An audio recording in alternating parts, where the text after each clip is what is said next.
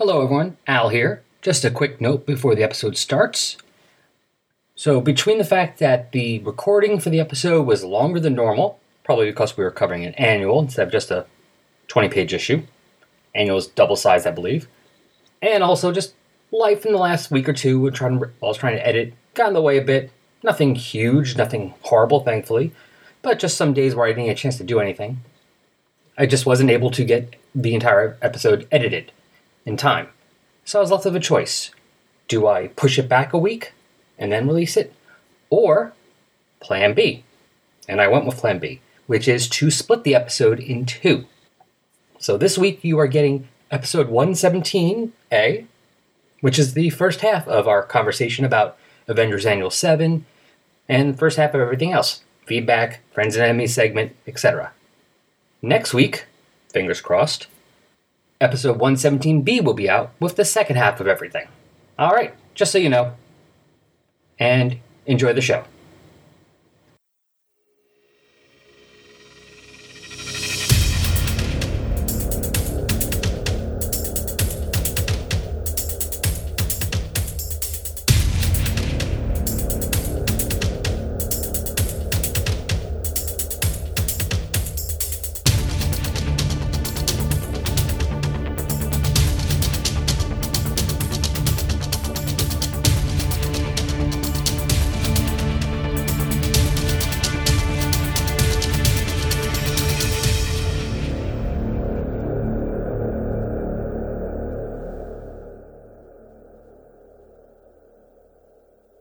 Hello, welcome back to Resurrections and Adam Warlock and Thanos podcast.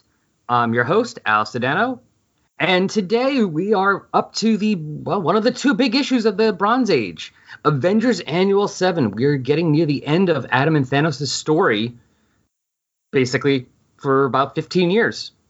So, to help me along with this, because you know there's Thanos in here, we of course have Brian. Hey, Brian. Hello. And um, well, we also have Adam Warlock. So guess who else we dragged in here? Hi, John. I am the Magus. No, wait, I, am Adam Warlock right now. Uh, hi, everybody. How's it going? yes, hello. Yep. Got both of them on. It's, so. it's it's it's great. We haven't done this since Avengers Defenders War. That is, I believe that's well. Did we? Yeah. Was that before or after we did the uh, Ages special Ages retrospective? Oh, the Ages that we did. I think that was after. I think Avengers Defenders War was earlier, and then yeah. that was later. Yes. Yeah. No, Ages, eight, the age, comic Ages. I was living here in Florida. Avengers Defenders War. I was still in Jersey. Okay, so that was a good conversation. That was those. They were both excellent conversations. I had a great time with both of them. So this is going to be some fun, y'all. The thing I liked about that conversation is that um, I was used to thinking about con- uh, ages as far as like you know certain criteria, and not that other people had different values for that criteria, but the other people came at it from completely different criteria perspectives, mm-hmm, mm-hmm. and that was that was just really really neat. And this is a great segue. I can't believe you guys brought that up. That's perfect because that feed is gone, oh. but in a few episodes, I am planning. I'm actually pl- uh, collecting all the uh, co- talk we had about the comic ages into two episodes. So it's going to be on this feed very soon in a few episodes. Sweet. So good wow, stuff, good, good job, guys. So yeah, so what they're talking about is on my uh, Pop Culture Pals Presents feed, which lasted for a little while. Uh, I had John Bryan and Blaine Dowler on talking about the different comic ages, golden, you know, what makes each age, what we felt was the criteria for those ages, et cetera, et cetera. And I released that as basically five or six episodes well, I'm going to condense those down to two, and they're going to be on this feed in about two or three episodes. Cool. Because I really like that conversation, so I want I didn't want that to go away.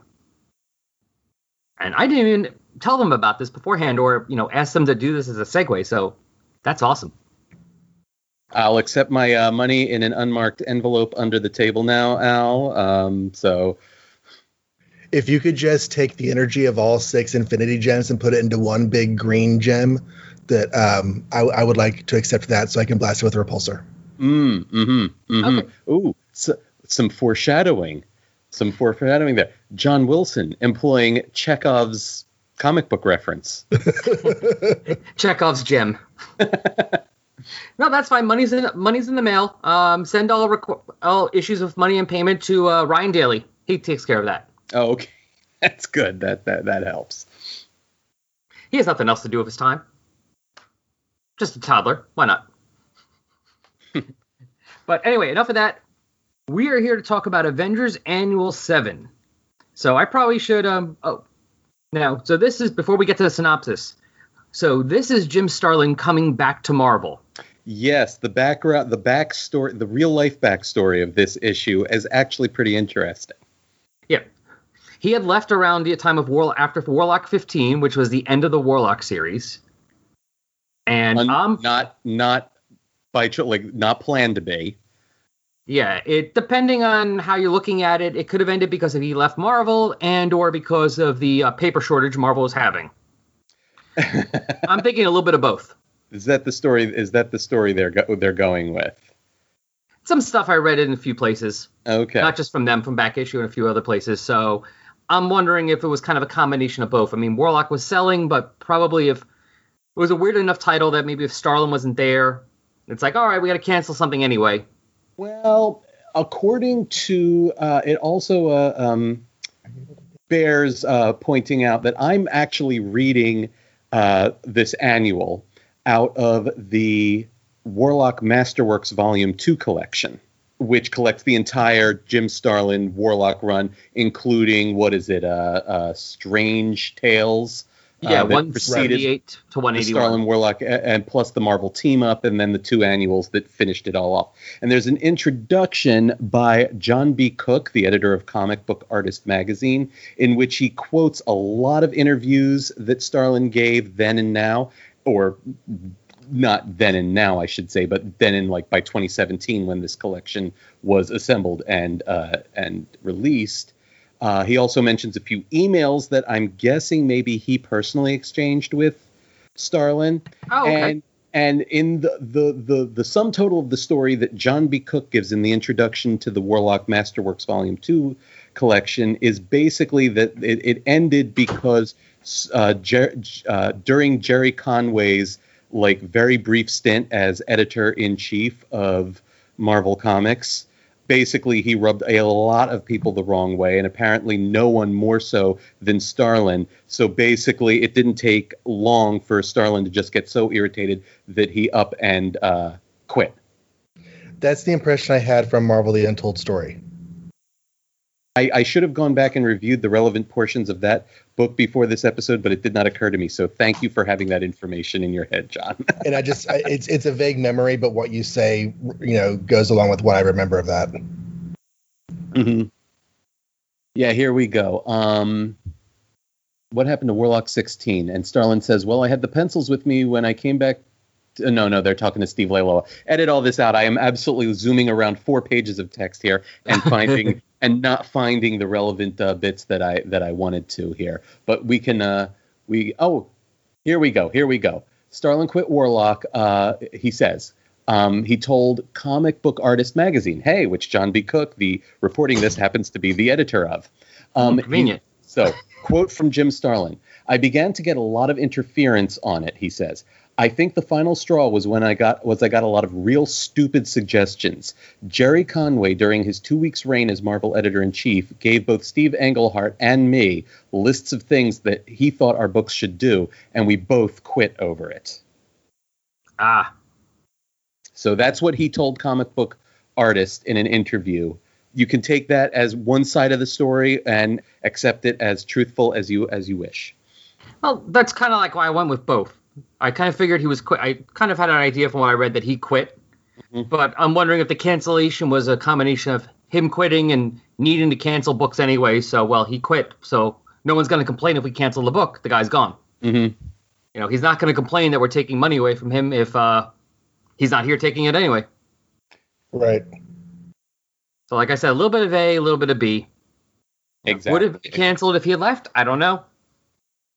Well, there was a Warlock number 16 that they had done as a filler issue that had never gotten that they never needed and that never actually turned up turned out to be released but the but Steve Leialoha had done the pencils for did had completed the pencils for that uh, issue uh, before the whole thing went uh, tits up.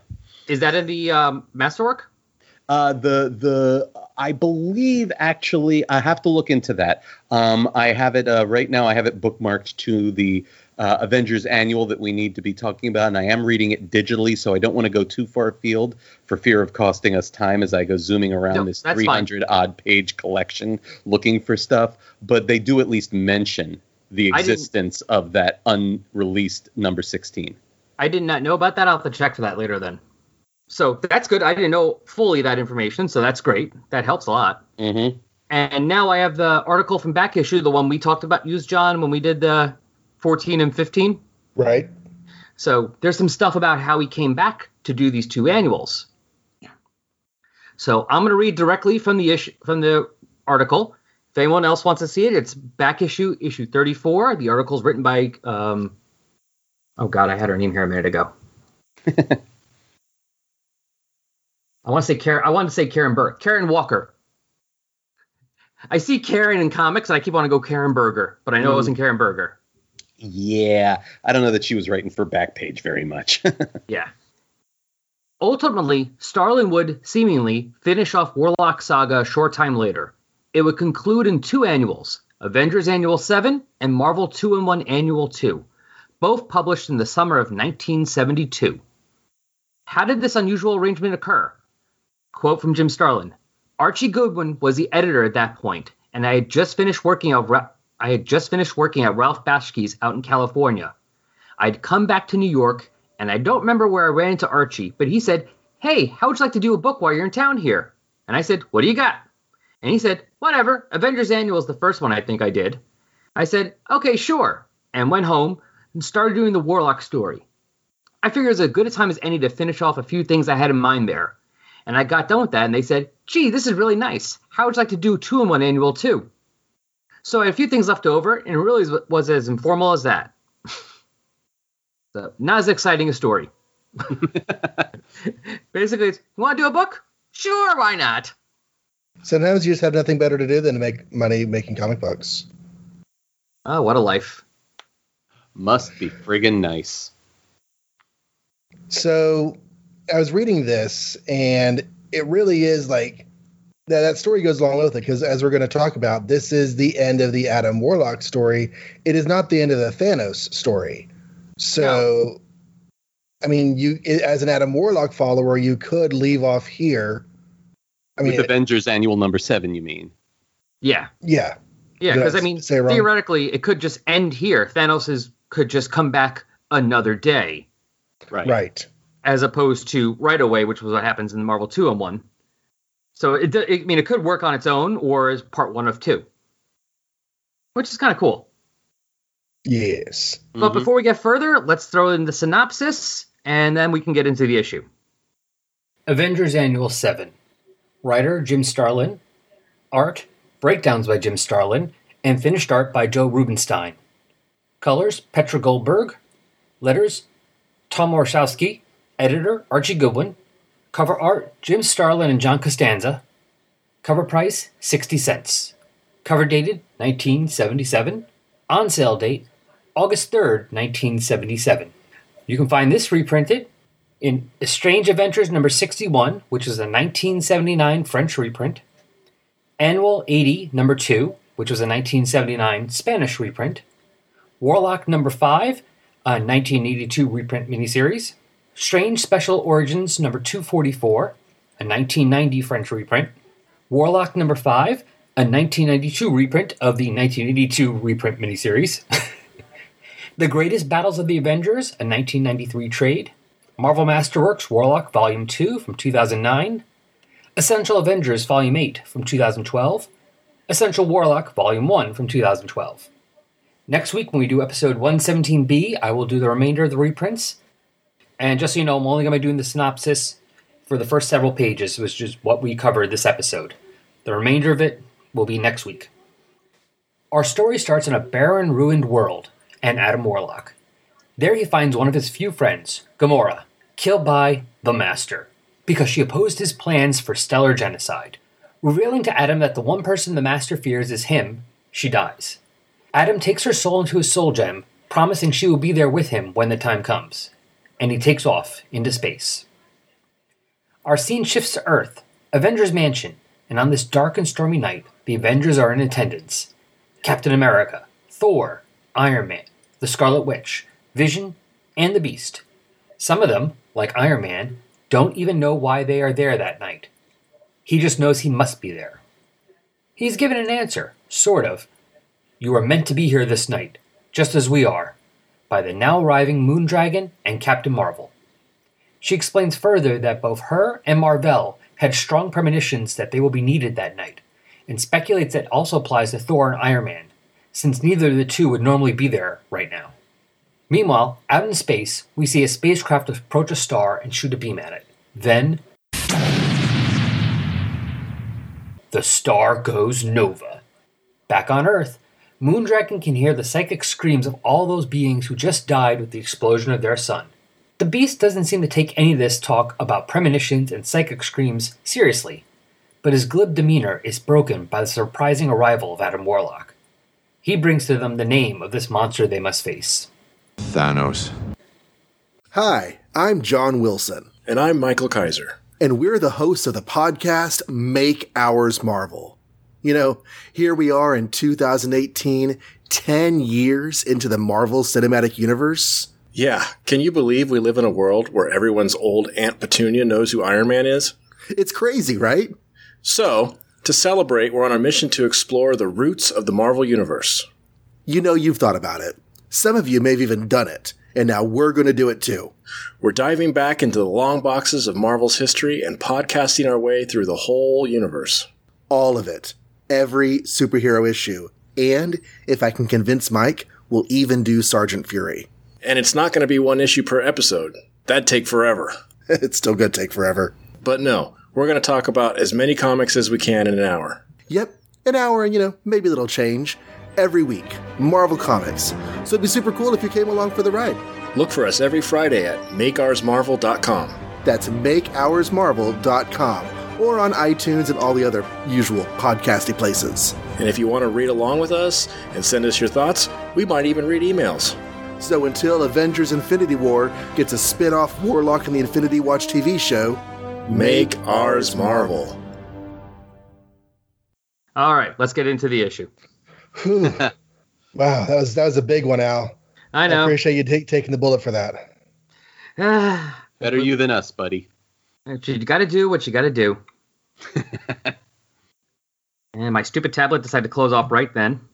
Well, I'll I'll I'll share my first observation on the cover of Avengers Annual Number Seven, is that it's a little bit. If you've been following the Starlin verse, the various bits of the uh, uh, Jim Starlin specific corner of the Marvel universe since its inception in Iron Man 55, or even if you had been with it uh, uh, long enough to remember the Captain Marvel stuff, hmm, that that several excellent episodes of Revelations and Adam Warlock and Thanos podcast had been done on the Jim Starlin Captain Marvel series. Um, yeah, not at all shameless self promotion there. Uh, when you look at the cover of Avengers Annual 7 and you see the floating disembodied head of Thanos there in the um, the, the floating disembodied head of Thanos in the in the star field, it very much harkens back to his to his failed his first failed attempt at godhood. Oh, with the And- Cosmic Cube, yeah. Yeah, with the cosmic cube, and if I and he has another go at well, some sort of of you know high powered shenanigans in this annual.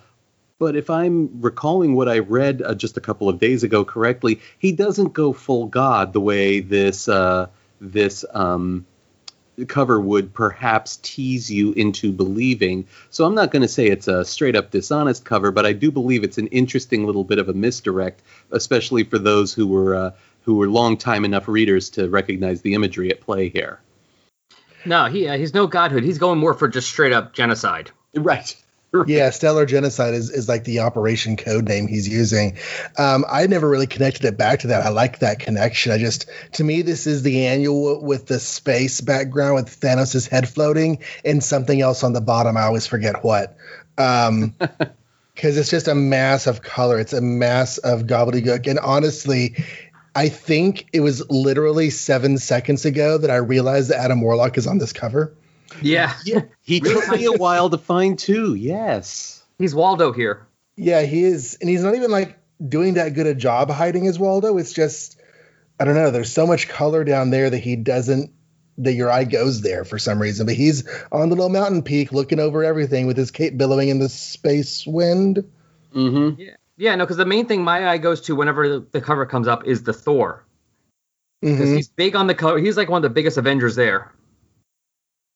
You see the most of him out of everybody. Everyone else is kind of, for the most part, covered up by these aliens they're fighting. You see more of Thor than pretty much anybody. Mm-hmm, mm-hmm. It's it's it's really a solid scrum of combat. Um, every Avenger is on here that has a penis. Yes, I did notice that, but I, was, I didn't think about that when I was reading it before. There's no Moon Dragon and no Scarlet Witch. Correct. My girl's not even on this cover. It's kind of crazy.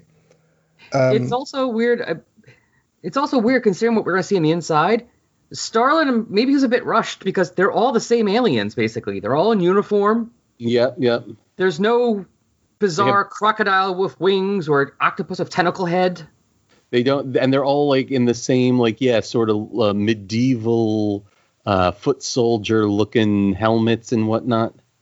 Yeah, it makes it look like more of an organized army than it really is. Yeah. yeah. And also, and this is an interesting. Okay, again, this is uh, a side effect of me reading this out of the digitally, out of the uh, digital version of the relatively recent Warlock Masterworks collection. So it's been completely cleaned up. Everything is really like sweetly digitized and all crisp and clean and bright. Uh, so I don't know if it was this way on the original printed cover back in 1977. But Beast's eyes are red here, which is kind of disturbing me. Yeah. I'm curious if that's deliberate or like if it was a if it was something he did deliberately, albeit by mistake, if it was something he did deliberately for reasons we are unaware of, or if it was a straight up coloring snafu. Oh, let me see if I can find a co- picture of the cover because I don't. I this is one of the di- few issues of this time that I don't have the actual copy of, so I'm reading it on Marvel Unlimited. Mm-hmm. So and so you too would be seeing the nice, crisp, digitally colored Yep. whatnot with the beast's red eyes here. But I'm trying to look it up real quick on my phone on Comic Book DB to see if they have a copy of maybe if the cover looks different if it's the original cop cover oh, or the Yes. digital. Yes, I too I too can maybe have a have a quick look see here. Yeah, they the are red. On, Comics. on comics.org, they have a scan of the cover, and Beast got some red eyes down there. That's where I was gonna go and look. Yeah. All right, then I'll then I'll, I haven't got there yet, but I'll assume then that's the same thing here. So I don't I don't especially love this cover. I mean I like the Thanos head, but like I said, once you get to the lower half to third of the cover, it's just a big old gobbledygook. There's there's no negative space to help define the action that's going on. It's just a mass of bodies in a turmoil. And maybe that's exactly what they were going for. Maybe they were looking for like some sort of overwhelming odds, Battle of the Bastards kind of concept here. Um, but I don't know. It's just it's Oh, I'm thinking about that now. Sorry, finish up. it's a whole bunch of nothing on the top with like a couple of highlights, and then a whole bunch of everything on the bottom. I, I'm thinking about it right now, and I'm wondering if that's intentional. It's a whole bunch. All the Avengers and Captain Marvel are in the middle of, like you said, this big gobbledygook battle, but above, all we have are Thanos and Adam. Like that's what's important, and the rest of it b- below is just this big gobbledygook thing. So they're That's- standing above like gods or demigods, watching the mortals pound it out. Or more like, well, that too. That's another way to look at it too, actually. Or more like that's where the real battle is. That's the real important thing is the Adam Thanos thing. The Avengers are just kind of there to uh,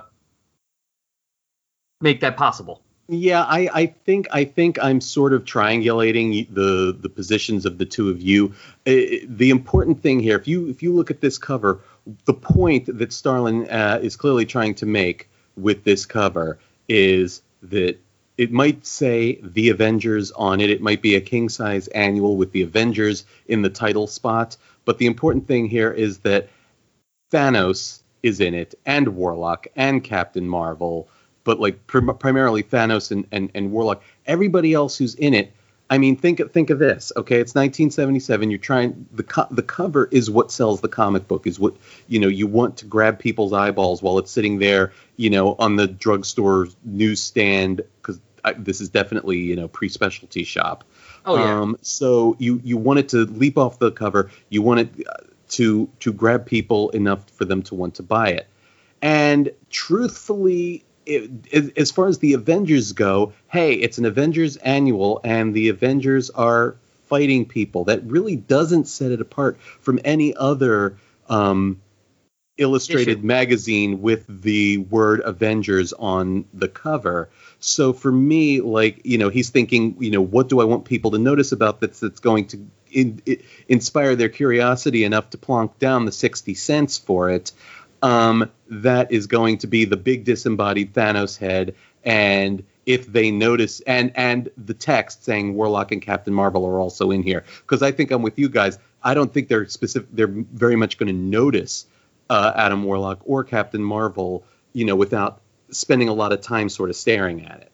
Right. Yeah, because it's going by what you're saying, then when you said about the spinner rack, and I thought about that, so I carved up like the bottom half. So really, what you're going to see is, like you said, if they notice it, Adam, mainly Thanos' head and maybe Thor's hammer. Right. So I think, yeah, that's the thing that's kind of he's trying to use to grab people. Is look, Thanos is here. You know, you know the Avengers are going to be in the annual anyway, so it really doesn't matter what they're doing. Exactly. I mean, that's just my theory. Then it almost makes all the violence down there like strictly gratuitous. Like they could be having a picnic and it wouldn't really matter. Um, but we ought to, we know they're going to be battling. So just okay, you know what? Let's just draw and fight and some stuff and okay, and that's Hey, it.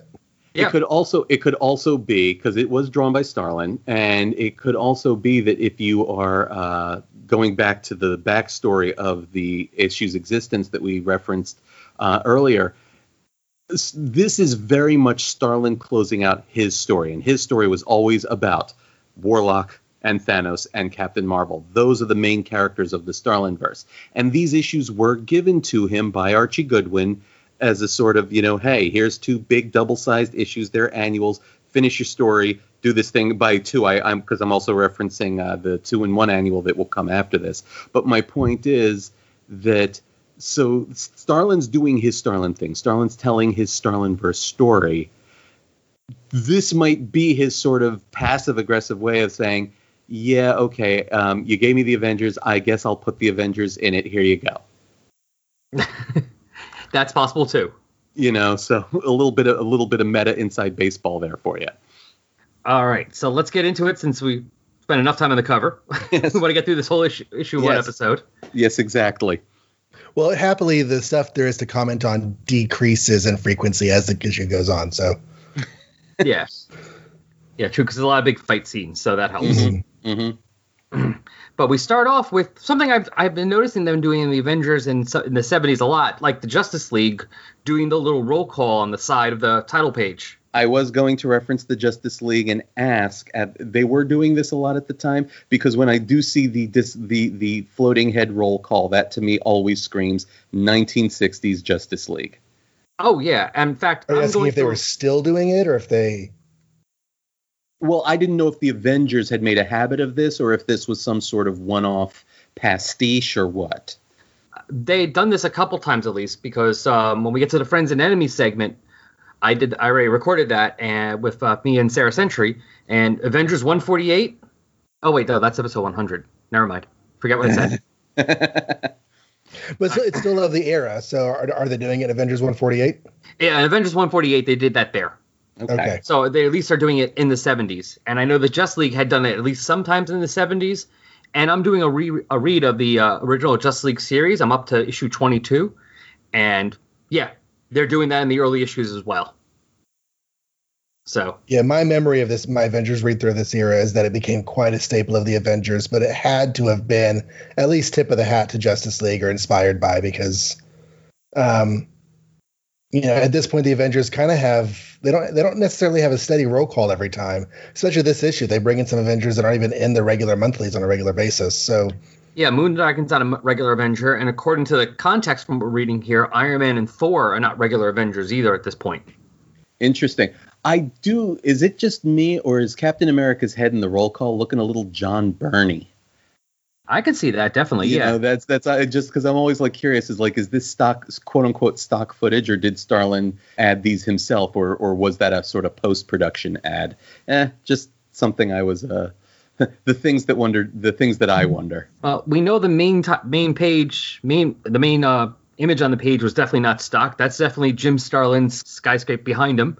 Mhm. Big old planets all over, lots of lines on them. a lovely sort of mashup of uh the, the the planets are looking very sort of Ditko Doctor Strange uh, uh Mhm, and the and then of course space is in in the Marvel universe space is made entirely up of Kirby Krackle. yeah, yeah, yeah. It's like Kirby has has fashioned the nebulas and everything of space. It's, so it's pretty great. it's a lovely it's a lovely little sort of a ma- uh, mashup of classics here. And it's interesting how all of the just like random arcs and geometry on a spherical object can Mhm. help give it shape.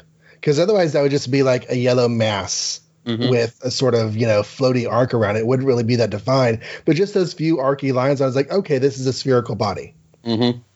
Yeah, well, I guess he he knows what he's doing more than we realize. but yeah, so we have Adam brooding because that's what Adam does best. Really brooding. I mean, like complete silhouette in front, just a touch of red uh, of the cape on the shoulder. That's that's it's a striking image. No, I like it a lot. This is a beautiful page. This whole thing of Adam just standing there with the it just the, the whole page gets the mood started. It's desolate. And it's you can destroyed. tell yeah you can tell there's destruction here from the from the twisted m- remains of machinery or architecture whatever we're looking at in the foreground of this of this vista Yeah. It's I like that a lot.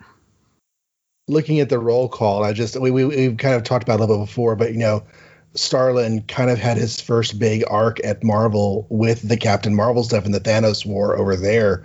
So with him coming back to Marvel and tying up a lot of loose ends, it's pretty neat that he is once again returning or reviving, you know, his roots with the company. He went and got Captain Marvel out of out of the the, the toy box and said, you know, we're going to put him in the story. Adam Warlock's in the story. Thanos is in the story. Everything basically that I've done at Marvel is in this story. Iron Man. yeah Oh yeah, and Iron Man because Iron Man is where he started that that saga. And Yeah, Iron Man exactly. plays a pretty decent role. Well, not I don't know. Yeah, he plays a decent enough role in the Captain Marvel issues. More than the other Avengers, at least. mm-hmm. so uh, one la- uh, two two last quick observations about the uh, splash page here um, number one i really dig uh, the the title the way the title is rendered with the letters actually as sort of cutouts negative space through which you see the starfield continuation of the starfield uh, i think that is a really nice touch very striking and it scans even better here with the digitized cleanup i don't know how well it would have uh, uh, read with the original um, page printing you know the the, the quality It's, of the- it's the kind of thing you can imagine would be kind of muddy. Right, but but here with the digital cleanup, it's it's it's it's a real striking, sharp uh, thing. And the other thing I would just want to point out is this came out in 1977, and the lettering's done by Tom Orzechowski. And my under like if my memory uh, is is is correct, uh, t- had been already like had already established himself as the regular letterer on over on X Men uh, by this point by 1977 and he had already like sort of started to display that signature Tom Orzechowski lettering look uh, that we all got so used to through the 80s and 90s as you know he continued to be Claremont's personal letter or whatever.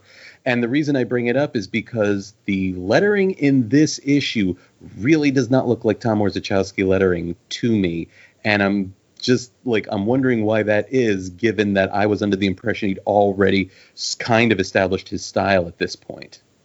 X Men's revival was still pretty new at this point. We were in like just a little after 100. So they'd had maybe 12 issues, I guess 12 issues spread out over two years because it was bi monthly. That's Um, true. That's true. I forgot it was bi-monthly at that point. But he was also the letterer over on Avengers, the monthly book.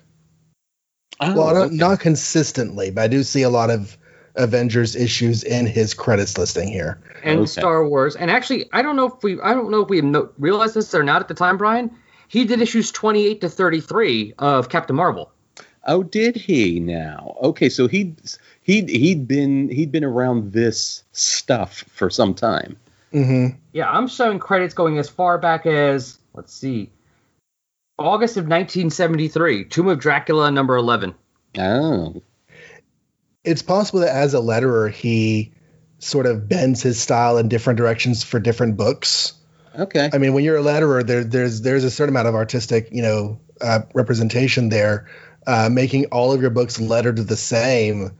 I mean, certainly you could do that if you have sort of a a, a, a standard style. But if he's tailoring his lettering looks to different books, I can see how that would make his job more interesting for him, and certainly make the books look more interesting.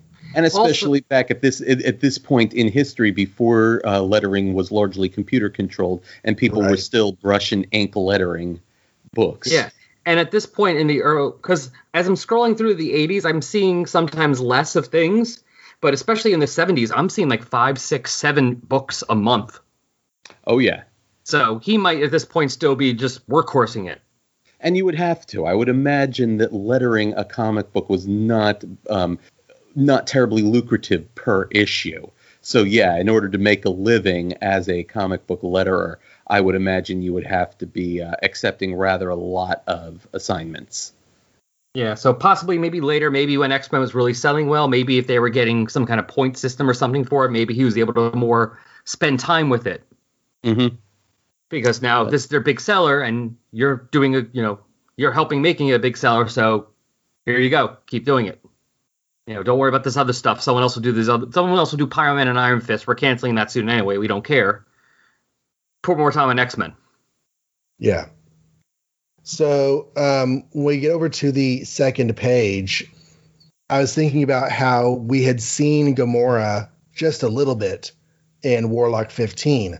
You know, she flies away from Thanos, and Thanos is worried that she's maybe not necessarily going to be true to them. And she runs into Drax, and we don't know anything that happens after that. But somehow between then and now, she's stranded, dying on a planet. Maybe Drax came after her. Maybe Thanos came after Drax. Maybe there was a big hullabaloo. Uh, maybe Actually- Thanos realized that. What's that? They're, they're going to answer that later. Really? Oh. Yeah, in In the, the, in the next annual? no, this annual. No, they're not. Yeah, well, they they kind of tell you what happens with Drax. Well, not really. They just say she gets away from Drax. Okay, so she got away from Drax um, using three mice and a banana. Yes. Um, and then Thanos comes after her because he figures she's probably, you know, somehow. He was hinting at it in Warlock 15 that he, he no longer fully trusted her. And Yeah. so now he's come after her and left her for dead on a planet, and Warlock has found her. Yep. And she's like, he is. This is almost like Gamora from the movie from Infinity War. Her dialogue, just- It's like like what she's saying, the way she's talking about him, makes me think of more so than anything else we've read. Makes me think of Gamora from the Infinity War movies. Hmm. You know, just talk about how he's crazy. He wants to kill everything. Mhm. I see. I see. Yeah. Because before that, we really had nothing like that in her dialogue. She was very loyal to him completely. The closest she got to being disloyal was, I'm bored, was from Warlock 15, like you said. I'm bored, and you're just tinkering with your stuff, and I have nothing to do here. And he's like, go find Adam Warlock and keep him out of trouble. You're right. So this is the first place where she's like, actually gotten to say, "I hate my father." Oh, that was more of a Nebula voice than a Gamora voice. That was a very nebula voice. Yeah, and he's not even considered father here yet. He's still just the master. Right. right. I mean, it's very much almost like a uh, medieval thing where they take the, you know, the noble family takes in the child that is orphaned and they take him as their own and they raise him, but still, it's like you're not my kid. You don't call me dad. You call me Lord. You know, don't forget your place. Does comic book Gamora ever take the habit of calling Thanos by anything paternal? I don't recall if they do that later on. It's been a while, but I do recall, at least in Infinity Watch, they kind of do more indicate of more of a familial relationship than what they give you here, which is more of just master servant.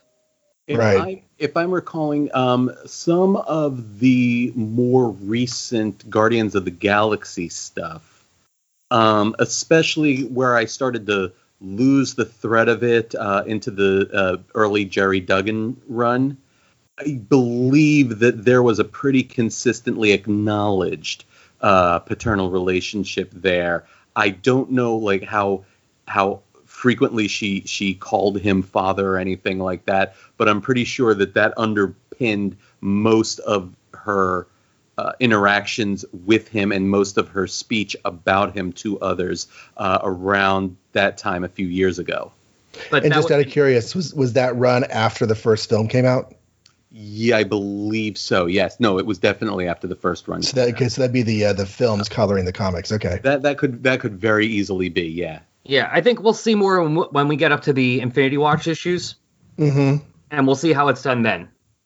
Because I remember, like I said, I remember there was more of a familial relationship implied, but I don't I don't recall if the term father or daughter was ever used. Right. So we'll see only other thing I wish to uh, remark upon regarding page two, and I'm going to uh, uh, return to the other half of this thought on page three, but with page two, especially the bottom row, we're continuing that heavy shadows, a lot of a lot of, a lot of black negative space, so to speak. But the way the facial expressions on Gamora and the use of the shadows and the inking on Warlock's face as well, this entire page looks very Bernie Wrightson to me.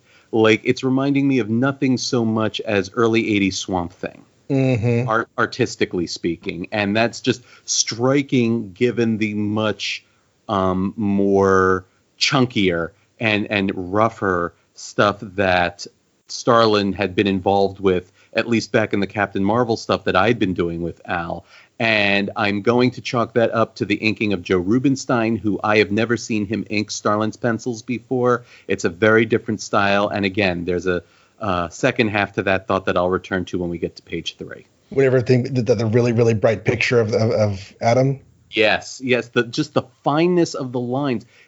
Again, I've been doing all the Captain Marvel stuff with Al for this podcast, and so all of my uh, exposure to Jim Starlin's artwork and Jim Starlin's penciling uh, has so far been what I would call relatively chunky, relatively like strong strokes, thick lines, not a lot of fine lines or or delicate uh, shading. And in the, both the the Adam and Gamora scene on page two and the big crazy uh, Warlock panel on page uh, three, I'm just very struck by all of those new features. It's still very recognizably Starlin's art, but they're it's it's a new flavor for his art for my eyeballs.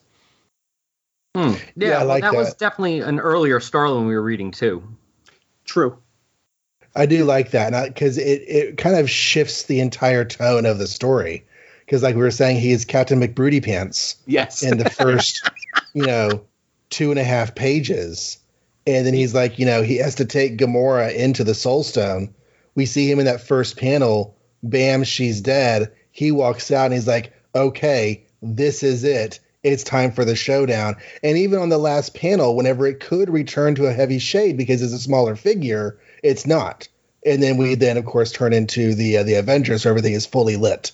Right, and that, that that is very cinematic. That is a lighting choice, and that is cinematic thinking of the kind you weren't getting in every comic book or every Marvel comic book in 1977. So, you know, we've remarked upon it many times before you and me, Alan. I'm sure you've talked about it with John too. But but Starlin Starlin's was, stuff was not like anybody else's stuff. No, definitely not. But yeah, I like what you're saying there because yeah, you could see a film version of this with like the first these first few scenes almost all in shadow, and then when he gets to, and then right before the title card comes up on the screen, you get this big, all of a sudden, in color, full view, full lighting of Adam, you know, declaring vengeance and flying off. Mm-hmm. But the rest of it's all shaded and shadowy, and you're, you know, you can't see everything fully. Um, okay, now like another uh, another thing that, that that I'm definitely strongly reminded of here because in the the Gamora and uh, Gamora's death scene, uh, Gamora's glorious uh, Isolde death um, whale here. She says, I uncovered stellar genocide. He hates all life. And then on page three, in the big uh, crazy Adam Warlock panel, he refers to Thanos as a herald of anti life. Now, where have we encountered that term anti life? uh, before, gentlemen? In, um, in comics, I don't know. Anti-life, I never heard of that before. Never heard of that before. Right. Now, so again, I'm good, just going to return real quick back to the uh, introduction of the Warlock Masterworks uh, collection because again, he talks about uh, Starlin by Starlin's own admission. He appropriated when he was creating this this initial Star, uh, Thanos and Captain Marvel story and all that. Uh, he did consciously appropriate bits of the fourth world. Oh yeah. Um, he uh, he he was kind of basically decided to show Kirby how it was done, or at least sort of do it right. Because let's face it, the Fourth World was legendary and deservedly so, but it never really. It, it was never. It, it, it, never really, yeah, it never really like put it all together for us. It, yeah, it waved in the direction of something awesome, but never fully got there. And I think Starlin was like, "Good stuff. Let me show you how it's done." Yeah, let, us let's, let's take this. Um, what do you call it? A single coherent narrative thread. Mm-hmm. Let's use that idea in our story. mm-hmm. And Starlin did that. Um, yeah, I just read through all that fourth world stuff just last year, and and yeah, there are definitely some great ideas there, but there's not really a story in right. that fourth world saga.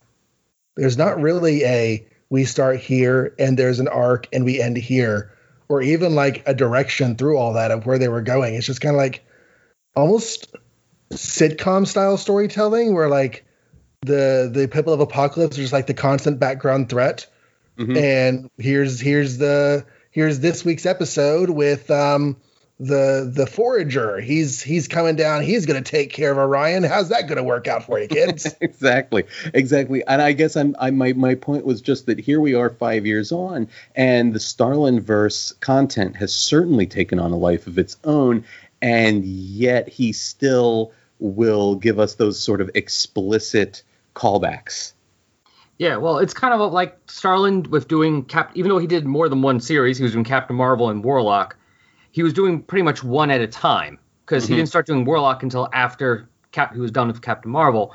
So like you said, he's almost like able to take what you know, use some of Kirby's concepts and put it into a more narrative storytelling, beginning, middle, end, more or less. Mm-hmm. While Kirby was doing, I mean, when he did that, he had four series. So it's almost like he's creating a world.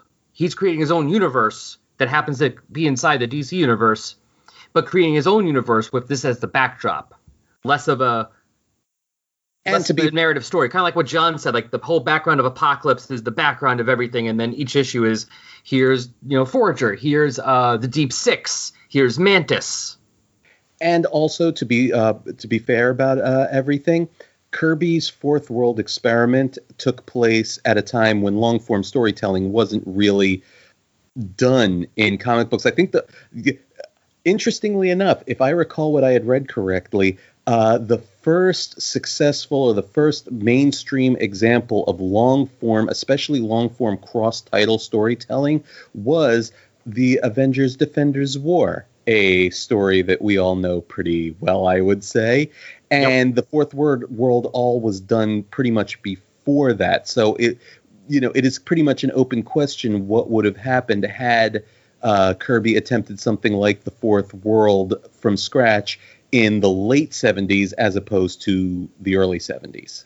Yeah, because even by the late 70s, early 80s, I forget exactly when, DC was experimenting with that because I believe Batman and Detective were pretty much a week, uh, you know, a bi-weekly title. Yeah. You know, it went from yeah. Batman to Detective to Batman to Detective. It was the same story, just continuing on. So maybe if he had done Fourth World later on, maybe he could have just done two or three series and almost had it like be kind of like the Superman titles from the uh, late 80s, early 90s. We had the triangle numbering. Or he would have at least felt more comfortable connecting the stories between the different titles more firmly instead of just having them all be separate things that all were drawing from the same unique sandbox.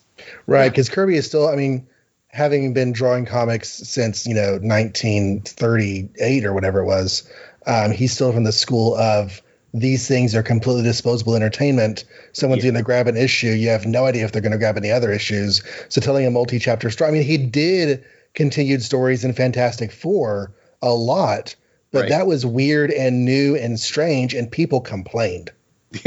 Yeah, and I'm reading through his Demon run right now. I'm up to issue 12 of his run in the Demon, which starts in 72, and there's a quite a few two, three part stories. So, but that's again also him just doing one series, not four. Not four. And there's also the factor of the distribution at the time that even though you might go to the same newsstand every month, they might not get Avengers this month or X Men, even though they had it last month and next month. So next episode on the Resurrections a uh, Darkseid and Fourth World podcast.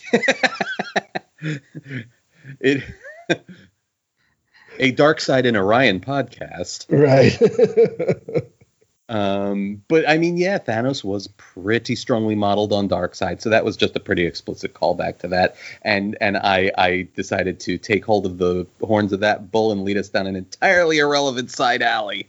That's fine. It's what I do. And also What- remember, also a bit of the- modeled on Metron, as we mentioned when we talked about Iron Man 55, because that's why Thanos is so thin, Mm. Because Mhm. he's he's scrawny compared to the rest of his appearances. Mhm. You know, he he got that Bulkmaster stuff that Cartman took in those first few episodes of South Park. Beefed himself up a lot. Beefcake. well, once your woman rejects you, you can do one of two things. You can waste away, or you can, you know, fight back and, and reclaim something about your life. You know, so he he he's he's lost his death girl, and now he's going to go work out. He clipped away for that article, and he's going to kick sand in someone else's face. Right. So what you're saying is that we're looking at Thanos' revenge body? Yes. Okay. No, you know what that means? Flex Mentalo is another version of Thanos of a Darkseid. Mhm. Oh dear God. when it comes right down to it, so many bad guys are another version of Darkseid. Image imitates two things in the early 90s X Men and Fourth World all Mhm. the time. Mhm. But um, we get But to the. Avengers, and of course, over on Make Ours Marvel, we're talking about early Avengers. And in early Avengers, nobody knows anybody. It's like beyond the walls of Avengers Mansion, you have your life, and I know nothing about it. Mhm. And, you know, I'm kind of longing for that to be a different dynamic, although I know it's not going to happen. And in fact, I was reading this, and it says, you know, we Avengers are pledged never to interfere with each other's personal affairs. Mhm. I'm like, really? Still? Tony's not going to talk to you about what's going on? What, is, what a way to run a, a superhero team. Yeah, this is this is the Avengers are not yet their best Avengers. But I do love how domestic this introduction is. I mean, I do sort of have a stereotype in my head. I do tend to think of Starlin as working exclusively with these uh, stentorian, Shakespearean, you know, distant gods and monsters, cosmic stories. So every time he gives us something um, earthy or domestic or basically down to earth and, and humble in his storytelling, it always it's always a pleasant surprise for me. So here we're we, the first thing we see here is uh, after the after the stormy exterior of Avengers Mansion, uh, the first thing we see here is the Beast like drinking and telling body telling of his body exploits to an entirely inappropriately curious Captain America. Here. Yeah, that's that was And- weird to me. But my point is, is just this is just such a quiet, like sort of quote unquote evening at home for the Avengers, and not the sort of scene I w- I I ever expect to see out of Starlin. And he does it more often than I realize, and it's always a surprise to me. Uh, You know- Sorry, go on, John. I'm sorry, just real quick, zooming in on Cap's face, I don't think he's enjoying this story. But Yeah. he is asking what happened then. I think He's he's, being polite. Humoring. He, yeah, he's humoring Hank, B, Hank McCoy. Okay, that's fair. But two things. One, John, I don't think this stays that that, that staying out each other's affairs stays that way because I read recently, the last few months, the uh, Kree Skrull War, and there are Mhm. plenty of issues. Like it starts like there's two or three issues that start off with like Quicksilver, Vision, and Scarlet Witch like wearing regular clothes, hanging out, watching TV and stuff together, right. playing checkers or chess. So maybe it goes back and forth. Probably does. doing it. Probably does. This could just be, you know, Starlin's perception of the Avengers coming out here. That's also possible. And also, Brian, remember what you said about and you it's true, Starlin usually and I think excels more when he's doing these Shakespearean godlike characters. But also remember, I mean, now granted, it won't be for a couple years. this is the guy who was writing Batman during well, a he's writing Batman, so you're not going to get that kind of story. But you know, writing Batman during Death of the Family and stuff, Death of You're Death in the. Family. I Sorry, Death in the he- Family. I forgot that he wrote that, and he totally did. You are hundred percent correct. and uh, Batman the Cult, which was a really good, st- which I with Bernie, with by the way, with Bernie Wrightson on art. Ah, And it Now, all comes speaking- back to Wrightson. Wait, wait, that's not right. But speaking speaking of art and and copying people, so now uh, the first panel on page five, we were talking before. You know, he was uh, consciously aping both Ditko and Kirby earlier. I swear to God, this this first panel on page five with the Vision and the Scarlet Witch, it looks like it was uh, it's by Neal Adams to me. That is that is such like a uh, the angle and the cheekbones, and it's just Yeah. it looks very Yeah. Neal Adams to me. Neal Adams loves his cheekbones. Yes, he does. Doesn't he though? Ra's al Ghul, I mean, you could cut diamonds on those things. But yeah, in Iron Man, they're, they're talking about, you know, we don't want to interfere, but what's going on? And I, I like that. Iron Man's like, I don't know what I'm doing here. I don't know why. Oh. I want to go home, but I can't. Two two other quick observations. Number one, this reminds me of this was a lovely convention. You're talking about the Avengers and what they were like at this time, and they were pledged to stay out of each other's affairs. They didn't know each other's secret identities. What I do love is that throughout the 1970s, they had the habit of addressing each other as Avenger. Excuse me, Avenger. I don't That's mean true. to be to intrude. And it's just it's so strange because that's I started I started reading the Avengers for the first time in my life, uh, the Roger Stern era of the of the mid '80s. That that practice was way out the window by then. Everybody was all up in each other's lives at that point, and I was fine with that. I loved that Avengers period. So watching them all, so when I go back and I read the late '60s or uh, 1970s stuff, where they're all like, "You can say that again, Avenger," and I'm like, "Oh Lord, that's just so weird to to, to look at." It's like it's like like soldier or a private or you Right. know I think Some that's exactly generic what it was term, to officer. be like. I think that was exactly what it was supposed to be like. It was supposed to be like, you know, you're you're absolutely right, soldier. Straighten up Yeah. and fly right, soldier. You know that sort of thing. Absolutely. Oh, it's almost like them progressing towards getting to that point. Like in the very beginning, it's what do you say, Captain America? Because that is your title. You know, I'm going to refer to you as the proper way. And now it's like, hey, Avenger, because we're all Avengers. And then eventually you get to, hey, Steve. That's absolutely true. The other quick observation I have here, because I was not reading any of this uh, late 70s stuff on the regular, I think the only late 70s stuff I ever read more than a couple of issues of was a Spider Man, because, you know, I'm a Spider Man guy. But my point is, I'm curious to know if Iron Man's uh, chest bolt nipples things here are a regular feature of his at that time, or if that's something Starlin added. Or... No, they were there. Oh, okay. I, I read a few. I read a few Iron Mans for some of the Friends and Enemies segments, and there's once or twice where he like uses them almost. It's like like oh my god, you're tweaking your nipples. Stop it. Stop it, Tony. Okay. I guess we Just- know what comics Batman was reading when he was a kid, huh? Yeah, exactly. Uh, well. Um, or at least Joel Schumacher. Not that So- we've had enough tangents yet, but did y'all read the quote from George Clooney? He's like, I was wearing a Batman who has sculpted buttocks and nipples on his suit. Yes, he was gay. I remember seeing that. Yeah, I remember reading that somewhere. Anyways, we can keep going. But yeah, but so Cap and Moondragon show up, and that's great. Ha- Wonder when's the last time Moondragon was seen in uh, the Marvel universe? I I'll, I'll tell you in two ticks. oh, someone's going to the cat to the uh, complete Marvel reading order. I suspect. Um, I love that site. Chronology Project has is less image heavy, so it loads faster. Oh, there you go. Now, but while John's looking at that, my first thought is, wow, great security system you got there, Avengers. People I just know, fly right? right in the windows. You have no clue what's happening who, until they say something. yeah, they just got snuck up on inside Avengers Mansion.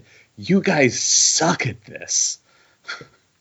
Well, it reminds me of like early Legion of Superheroes, where every other st- like half the stories are about all the security details they have in the in their clubhouse, and then the other half of the stories are about how you know somebody sneaks into the clubhouse. Right? No, It's like know- um, you know these things work great when you turn them on. this is this is a theme that back when I had my um uh, and and I and I promise I'll try to keep this digression as short as possible.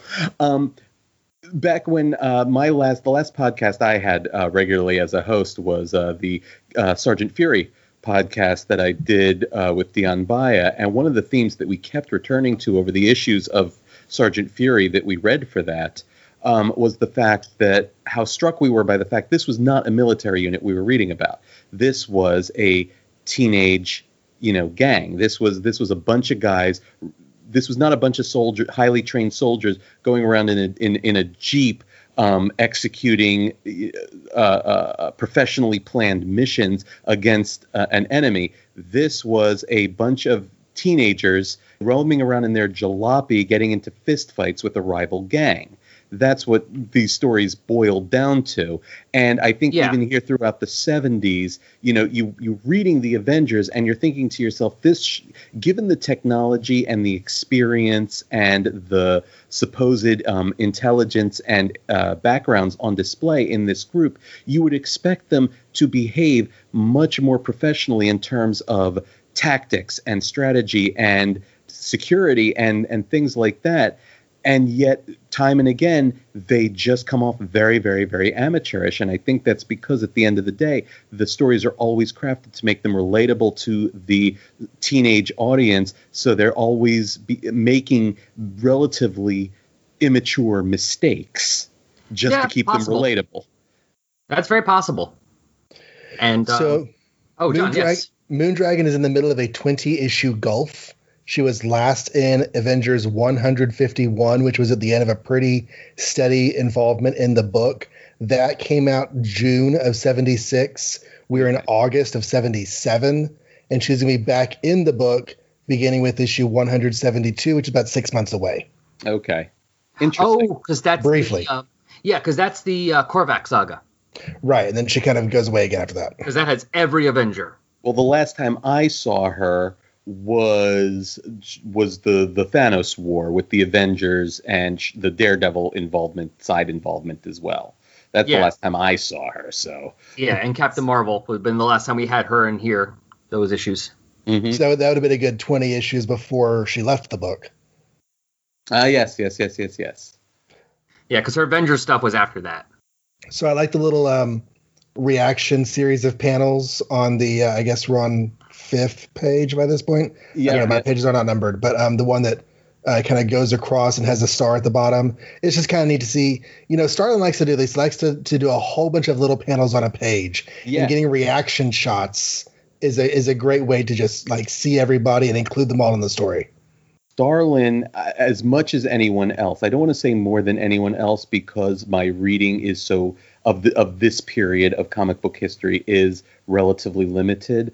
But I do have to say, it seems to me, given what uh, Stan and Jack were up to in the '60s and the ways that influenced guys, even their followers in the early '70s, Romita and Kane and Roy Thomas and Gerry Conway, it seems to me that Starlin was really taking visual storytelling to hitherto unseen levels, just in terms of using visuals to convey narrative information mm-hmm. in ways in ways that it hadn't been before. It before you were always so reliant on narration and dialogue, and in many instances the illustrations were mere accompaniers to that. The way you're what you're talking about, John, is the ways in which uh, Starlin just took that straight up visual storytelling to new levels. I just realized it's symmetrical. Look at those yeah. panels. Look at the orientations of the faces. Oh wow, you're totally right. That's yeah. amazing. Yeah, you got the two uh, Vision and Iron Man are like almost two halves, almost. The same with Beast and Thor on the other end, and then you have Moondragon and Scarlet Witch staring at different sides, mm-hmm. and then Cap and Cap are facing the reader, you know, facing. And on, and on the ends, Vision and Beast are angled in the opposite directions. Mm-hmm. I didn't notice about Beast's angle. You're right. Yeah. Beautiful. Um, that yeah, but what you're saying about John, um, Brian, you're right because think of I was thinking about when you said about using the art to tell a story more than just the narration. I'm thinking about the origin of Drax. Yeah, how that whole page was done, and then also when he does the origin of Moondragon, and as long as you read the art, read it using the art, you can go, that's the same or that's her father. Right. No. But it's never said, and she still doesn't know at this point. She does not know that Drax is her father. I don't think at this point but it's never said there outright but it's right there in that artwork very plainly. That's the same, you know, the incident where her parents was killed is the same incident where Drax was killed and brought back as Drax.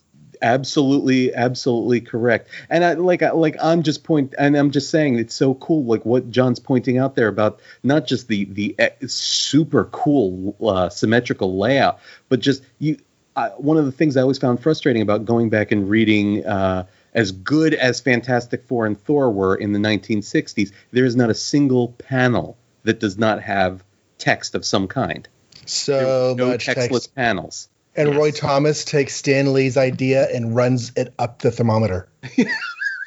Yup. yeah Well, yeah so speak- Speaking of these, by the way, because I'm, I'm when I was reading this before, I'm looking at what, what he says about they have different, you know, their reactions of confusion, amusement, wonder, even fear, and I'm looking at these, and I'm just noticing for a few of these faces, the only one I can see that could maybe be fear is Captain America, which is kind of interesting. Yeah, he was he I he was the one I had pegged um amusement on. Oh, so that works too.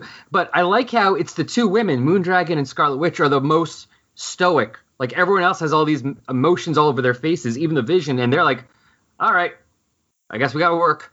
Right. That's because my girl has so much power, she doesn't know what to do with it, and she is ready for whatever comes.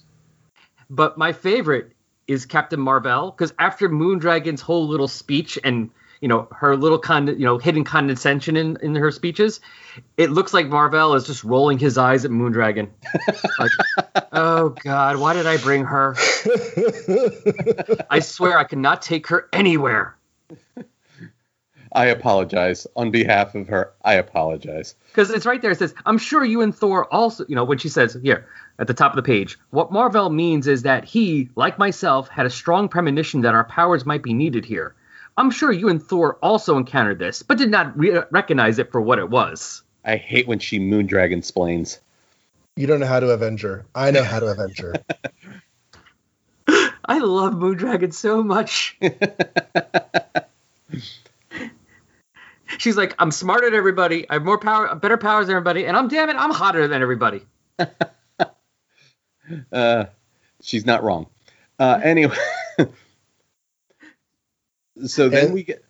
I'm sorry. Then space blows up. Yes, and then and then we get big Herkin stellar death. That Yeah. is that is a hell of a panel to give an entire page to, and you know, damn. And kind of fun that funny that this comes out summer of 77 so he would not have probably been able to i mean i don't know how much contact he would have had with someone like roy thomas or something but since he wasn't working for marvel we're going to assume no. So star wars would have just come out. You So he was working on anticipated me. Damn it. he was working on this when star wars was about to come out and basically is doing a star wars story probably without realizing it. Well, not even, because check this out. Here was, I had almost the exact thought. So on the following page, Moondragon's reaction, as far as I'm concerned, Moondragon says that she felt a great disturbance in the Force, as if millions of voices suddenly cried out in terror and were suddenly silenced. and look yet at, look, yeah, look and- at that. Look at her speech in the second panel on the following oh yeah page. definitely and yet And so, You And- think it's like he wouldn't know. He might Well, not he even might. seen it yet. No, he might. And here's why. Here's why. Because this came out. Now, I do not know what the time production timelines were like at Marvel in 1977. So I don't know what the timing of writing, production, blah, blah, blah, blah. But this came out. This was released, put put out on newsstands in August of 1977, as uh, John has already pointed out. Star Oh. Wars Star Wars hit theaters on May 25th, 1977. So there were at least two two to three months. It's just over two months because it's August 3rd. So I Okay. think all the writing on this would have to have been done before that. But the novelization of Star Wars was out for Christmas the Ah, previous yes. year. Which oh yeah. yes, which uh, uh, by the way, just an aside, I read that thing like 800 million times when I was a teenager and I was Uh, I was same here. horrified to learn I was only horrified to learn because you remember it was credited to George Lucas and I'm like damn this guy knows how to write a novel and only much later on did I find out it was entirely ghostwritten by Alan Dean Foster. And Alan Dean Foster can do some sci-fi. Oh boy can he. It's possible he had seen knew about this. It's also possible maybe maybe it's kind of like I'm wondering if it's maybe kind of like a situation with Doom Patrol and X Men when they first came out. Is there copying going on? Is there not? It's possible. It's also possible not. the novelization would not have been as big a big a thing as the movie, at least not until after the movie came out. So It's kind of funny because maybe the the X Men story that eventually became um, the big like what are they called the the bird people Shi'ar. You know Yeah. the showdown with the Shi'ar and, and and you know the M'Kraan crystal or whatever. By the time you get to the end of that saga, it is a very Star Wars flavored story, and it it came out well after Star Wars happened. But the beginning of that saga, because it was bi-monthly and Claremont is so long, you know, form storytelling on that, Star Wars had never even heard of when Xavier started dreaming about Lilandra. So it just makes you kind of wonder, like, when ideas kind of come into people's heads and how they all, you know, how it all works out that way. Because you have this story that's not that has nothing to do with Star Wars, but by the end of it, it, it it's pretty Star Wars. Mm-hmm. Mm-hmm. makes you think about things. Uh, at least the things I read in uh, Alan Moore's Promethea, which he takes things. I think it's from Jung about like the collective unconscious Mm-hmm. and how like certain things come up at like certain times around around other you know many people not copying each other just at the same time. I mean, to be fair, I don't know this fully. It's not like I read Jung. I read Alan Moore's Promethea comic, so take that as you will. My, for me, take my basis of it what you will. I think Alan Moore is just trying to to put off all the man thing comparisons that Swamp Thing was getting. entirely possible. Can I just, uh, uh, moving on slightly, can I just tell you how much I enjoy the middle of this page where um, the beast, the beast does this. I'm so brainy. I don't, you know, I don't believe any of this bull. Bloody, bloody, blah. Now, you know, Warlock is was at least when uh, t- when Thomas and Kane turned him into Warlock, it was very explicitly a religious story, a Christ allegory, etc., etc., etc. And then moving along with Starlin um, through the Captain Marvel stuff, that was all heavily influenced by Buddhism.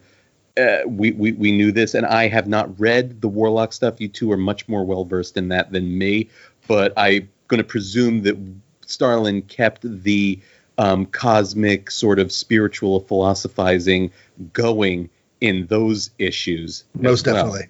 So my point being is that I absolutely adore these middle three panels because you have Beast, I'm so brainy, you're all crazy, this couldn't possibly be true. And then um, you know, he's a, a we know thanks to dramatic irony that he's completely wrong, but B then Warlock appears out of nowhere and it, he may as well his first line of dialogue there may as well be as far as Starlin and the story and the audience are concerned may as well be there are more things in heaven and earth than are dreamed of in your philosophy Horatio Actually, what I didn't think about it until you said that with the whole reminding me about the whole you know religious overtones of a warlock. I kind of forgot about that for a few minutes. But the whole thing with Beast, it's almost like well, I, actually I was expecting to say is Beast, put your fingers in the holes in my hand. Prove to yourself, Thomas. yeah because he's very Yeah. much a doubting Thomas, which works for that. On the other hand, it also doesn't work because it's like, let's see, which of the, of the Avengers would have the most experience of psychic phenomenon and psychics knowing things randomly that no one should know? Well, definitely not the Beast, because he has no experience of, you know, mental professors or anything. the dude is blue and furry. Really, we're gonna be closed-minded about things, but I just, I just adore the way Starlin. I don't oh, often Oh, call out Starlin's dialogue, like specifically his wordsmithing, because you know he's much better at plot than at dialogue, in my opinion. But this right here, I just these two lines, just I adored them. Like I don't even have words for how much I adored them. When the Beast goes, "My isn't collective paranoia fun," and Warlock just pops in. Mm. Apparently, it's not as amusing as blind cynicism. Meow. Oh yeah, so good. It- and blind is a key point there because as like like Al's right. Maybe he doesn't understand how they know everything, but the fact that people could be hearing this is well within the realm of his experience. Mhm. Did y'all notice Adam is skulking in the background of that left panel? I was about to. I to just saw that while uh, Brian was talking. Oh, I didn't So did notice I. that before just now. Good eye. I didn't see that until just now too, and I was about to say that when Brian, when you finished talking, but you beat me to it. I like he's like waiting for his moment. It's like not yet, not yet, now. but anyway, yeah, I was about to say that too. Thor, go on. then Thor was like, him. And I wouldn't I wouldn't have written it this way. He's like, or so thou didst call thyself when last we fought, as if Thor had some indication he called himself something different now. He shouldn't have any of that indication. But um it, it's neat to kind of connect the history back because I mean the last time that this guy had any connection with the regular Marvel universe at large, he was you know going around in red underpants calling himself him, lusting after Thor's would-be wife. Right. So Yes. um, The only other time was uh, the Marvel two, Marvel team up issue with Spider Man, and that was Yeah, just before it- this. and there aren't that many people at that one, so it's like you know, And that also wasn't Starlin. oh yeah, it wasn't. Yeah, that's Mantlo and I think John Byrne. Yep, John Byrne, Bill Mantlo, and John Byrne. All right. So I really like those last two panels. I tweeted them out today because um, I feel like we have moment or moments like this in the Marvel Cinematic Universe where other people are talking about how he's, you know, a really bad adversary and we need help fighting Thanos. But we don't have it with Adam Warlock saying it. And I just kind of wish, as much as I love, as much as I really, really love the MCU, I just kind of wish the shape of that universe allowed for Adam Warlock to be involved at this point. Mhm. Yeah. Mhm. I agree. I agree. You are about to see the first public exhibition of an entirely new form of entertainment.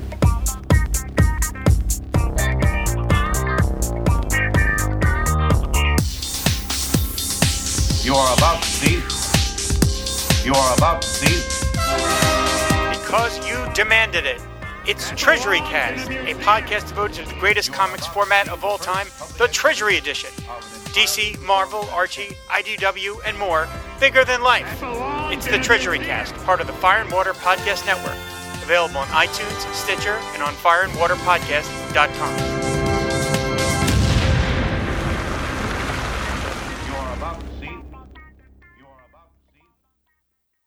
It's now time for feedback, and then we're going to do the Friends and Enemies segment after this. Our feedback this time is for episode 114, in which we covered Warlock number 15. On Facebook, the post about the episode was liked and shared by Bill Bear, Jesse Starcher, Joe Sedano, Chris Matthews, Pat Sampson, Jason Venable, Hal Jordan, Source Material Comics Podcast, Mark Radulich, Mike Peacock, Gene Hendricks, Michael Lane, Clinton Robinson, Derek William Crabb, Tim Price, Martin Gray, and Chris Armstrong. We also have an email from Dave Spofford, came on June 5th of this year, entitled Warlock 15 in the UK. Hi Al. Quick note on where Warlock 15 was reprinted in the UK. It was spread across three issues of Star Wars Weekly, issues 74 to 76, 25th of July to the 8th of August, 1979. Interesting to note that issue 74 covered the mini story with the Space Repossessors as a complete entity. Incidentally, I don't think Marvel Team Up 55 was ever reprinted in Marvel UK. I can't believe you missed the obvious when you're talking about the Frightful Four tryouts and didn't mention that after Captain Ultra flunked it, the successful applicant was the Brute. Looking forward to the next episode. Cheers, David. Alright, cool. So now we know what issues that was reprinted in. And yeah, it makes sense. Like I said, that episode, that little space repossession story was like its own story completely. So it made sense they reprinted it on its own. I didn't realize the Brute was the one who got into the Frightful Four that time. I know he was a Frightful Four member, I just didn't realize that's when he became a member. Interesting. Anyway, thank you, David. Always appreciate your emails. All right, so if you want to have your email or just your name read on the show, send an email resurrectionspodcast at yahoo.com. Go on Facebook or Twitter to like and share the post about the episodes. On Facebook, just type in Adam Warlock or Thanos in the search box and we'll pop up. On Twitter, we are at Adam Thanos Pod. Go to our Tumblr page and follow posts on there.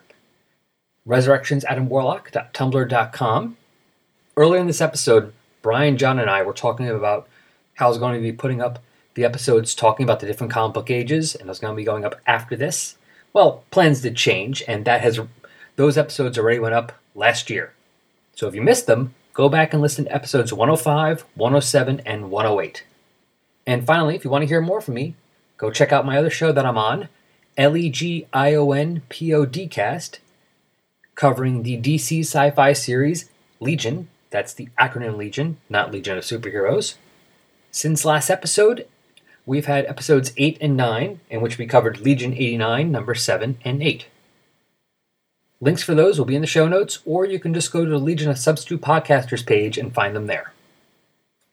And now it's time for our Friends and Enemies segment. And just in case this is either your first episode or you got bonked on the head and therefore lost your memory, because that's how that works. In our Friends and Enemies segment, uh, as if you look back on our feed, Adam and Thanos have not been in their own series most of the time, so we're covering a lot of their issues. So what we do in the Friends and Enemies segment is we take the cover date of the main issue we talked about in the first half of the show, and we see where all those comics are at the same time. The only slight difference this time is there is no cover date because we are actually we're talking about an annual, and the annuals don't get month cover dates; they just get the year. But thanks to Mike'sAmazingWorld.com, we were able to find out when this issue actually did come out, which was August of '77. So these are the other issues that are on the stands that month, actually. But to keep me from just talking to myself and going slowly insane, I have a guest with me today. So with us, the Bill Dozer for our podcast, the co-host of GeekPod, we have Hugh Allen. Hey Hugh, what's up? Um, not a whole lot, Al. I am just very happy to be here and happy to uh, finally get to talk to you. Uh, as we uh, discussed earlier, we haven't really spoken in person before, but it, it's like you're a character in my life, in the Geek Pod life. It's like, oh, Al did this, Al did that. Oh, I was. Paul's always saying I was talking to Al the other day. So you're kind of like a background character, you know, in my life, but I've never actually spoken to you. It's really bizarre. So I'm like Norm's wife on there. yeah, yeah, From Cheers. That's exactly it. I'm Vera. or I guess the neighbor from Home Improvement. No, like, that wasn't Al. That was the other guy. Yeah, and he actually talked to the to the neighbor, so he was hidden, but he was he was kind of there. Yeah, he was there. Yeah, Vera's more appropriate. I think so. But yes, people on here would have heard your voice before because you were our narrator for our Iron Man hostess ad about what two episodes ago, I think it was. Uh, yeah, well, yeah, that's I, I don't know when you released that exactly, but that seems about right. That was about uh, three, four weeks ago, I think. Yeah, you so- told me it was done. You just uh, you said that it was done, but it wasn't in. The, you hadn't actually put it out yet, so I wasn't sure that it had gone out yet. Yeah, I believe that was two episodes ago because I have a new episode coming out. Well, at the time of this recording, coming out on Sunday. So, and I believe this was the that was the last episode.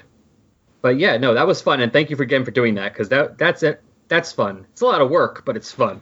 I, you know, I was just happy to uh, uh, be able to uh, fire up the microphone and do something. I mean, we haven't GeekPod hasn't really recorded since the pandemic began. Um, not sure why, but uh, we aren't doing anything. So uh, it was just nice to get back, back behind the mic again and uh, you know flex the vocal cords. Yeah, you get to do a little something different. You got to act. Yeah, which is on fun. GeekPod, on GeekPod, you're just you. Yeah, for the most part. I mean, there there, is a, a bit of acting involved. There, the character of, of Doctor Hugh is not. It's based on my character, but it's not entirely my you know who I am. Um, and I, a lot of people like to say it's me, but kicked up. I mean, yeah, but there's a little bit more to it. There are things um, that that are expected of me, like like I'm always expected to have every answer and to be the smartest guy there and all that kind of you know very brainy. And while I am Yes. very smart and very brainy, I generally don't talk to my friends the way I talk to Paul, you know, in, in real life, uh, the same way I do on the podcast. Uh, and I kind of have to be prepared all the time for that kind of stuff. So, you know, if we're going to talk about something, I need to make sure I'm ready to a- answer or bull my way through just about any question I can think of. Well, someone's got to be prepared on the show. Oh, yeah, yeah, somebody does. Hi, Paul. Hey, he, he will say it himself. So, and, and I didn't say it. He's going to be mad at you, so I don't care. Yeah, there we go. And I'm not there, so that's fine with me. Well, this works. So you were officially the person who can like uh, put the digs in it, Paul, uh, and uh, not actually have any consequences. That's that's that's cool. Yeah. It's your su- it's your superpower. Woohoo! I am all fine with that. All right, so we are going to be talking about stuff, like I said, from August 77. So this is late in the Bronze Age. So, quick question before we start. What familiarity do you have with Bronze Age Marvel Comics? Or Now, Bronze Age comics at all? This is where Doctor Hugh would have an excellent answer for you. Um, I, I don't so much. Uh, I've read some Bronze Age books. Uh, as a, I mean, this this book came out um, a year, you know, it, well, actually, no, August 77. So I was about six months old at this point.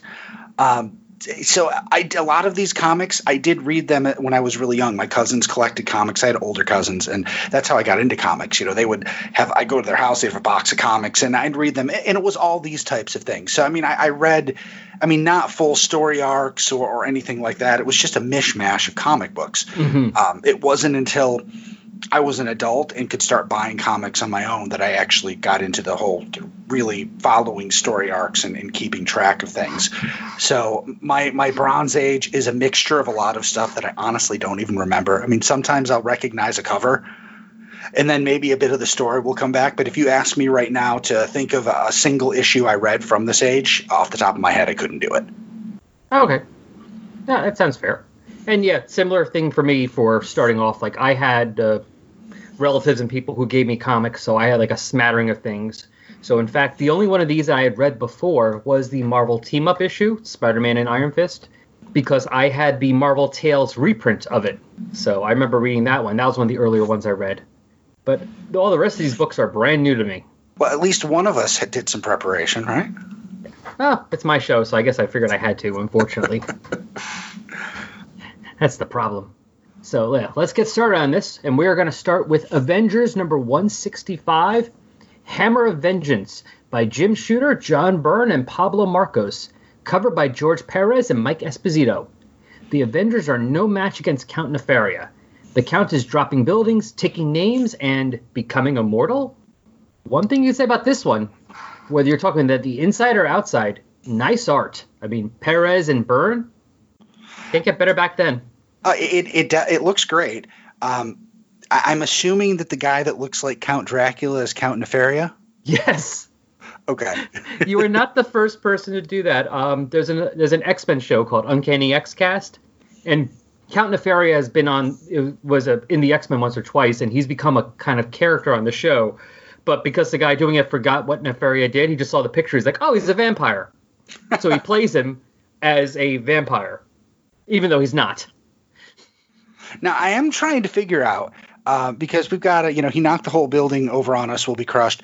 I'm trying to figure out the perspective here. Where is this building dropping from? I mean, it, it kind of, I mean, it, it kind of looks like he must have like picked it up and dropped it. So he didn't really knock the whole building over if he picked it up and dropped it. Is that what he does in the book? Because that's what it looks like. Yeah, he kind of just knocks. He's super strong. He's, it's almost like they're fighting Superman, Okay. and he's outpowering all of them. I mean, you know, the only ones who have even half a chance is Iron Man and Wonder Man. Now, if he's outpowering them, why have I never heard of Count Nefaria? He gets used occasionally, but not too often. And up until this point, he was uh, part of the Maggia, which is basically Marvel's uh, version of the ma- of the Mafia. Okay. But for whatever reason, whether it was legal or they were scared of being shot, they didn't use the Mafia. So he had a couple. He's actually the person. Uh, if you know about early X Men, I mean, I don't mean early X Men like uh, the '60s. I mean like early Chris Claremont X Men, where uh, Thunderbird gets killed on like their first mission. Okay. You ever heard about that? He's the one who killed Thunderbird. Okay. Uh, yeah, no, he tried I- to take I- over NORAD. No, I think my X Men uh, knowledge begins. I want to say 90s, and it was after the Siege Perilous. I actually, I, I was at a point where I'd finally found a, a store that sold comic books, and like, you know, not not every store got every issue. Sometimes too, it was a, it was a mess. Mhm. So that's about the time I started reading when like the X Men were all scattered, and you know, Wolverine was trying to find everybody. Uh, so Yes, I, I'm I guessing that. that yeah, that was a really fun time to uh, to read that book. I've tried to go back to some of the other stuff, um, uh, but uh, you know, it was it was a great jumping on point. I don't know if they intended it like that, uh, but I do feel like I missed a lot of the earlier stuff, and it's tough to go back and read some of that earlier stuff after you've read the more modern stuff. I, I don't know if you find that, but I definitely do. It, different eras require You, you kind of got to get to the mindset for that era, and sometimes they require different methods of reading. Like I've got, I've gotten to the point where I read stuff from all different eras, including Golden Age. But like, if I'm reading a Golden Age book, there's like eight stories in them, and I found out the best way to read Golden Age is do one story a day or at a time, not try and plow through mm-hmm. the whole thing. And so it's sometimes for things like this, like where it's an era more, there's a lot more of show. I mean, sorry, there's a lot more of telling than just showing and telling. Gotcha. You know, everyone had to say something. Sometimes you would have like everyone had to have like a word balloon in the panel, no matter what, and they would say what they were doing. So you kind of got to get to the mindset of it.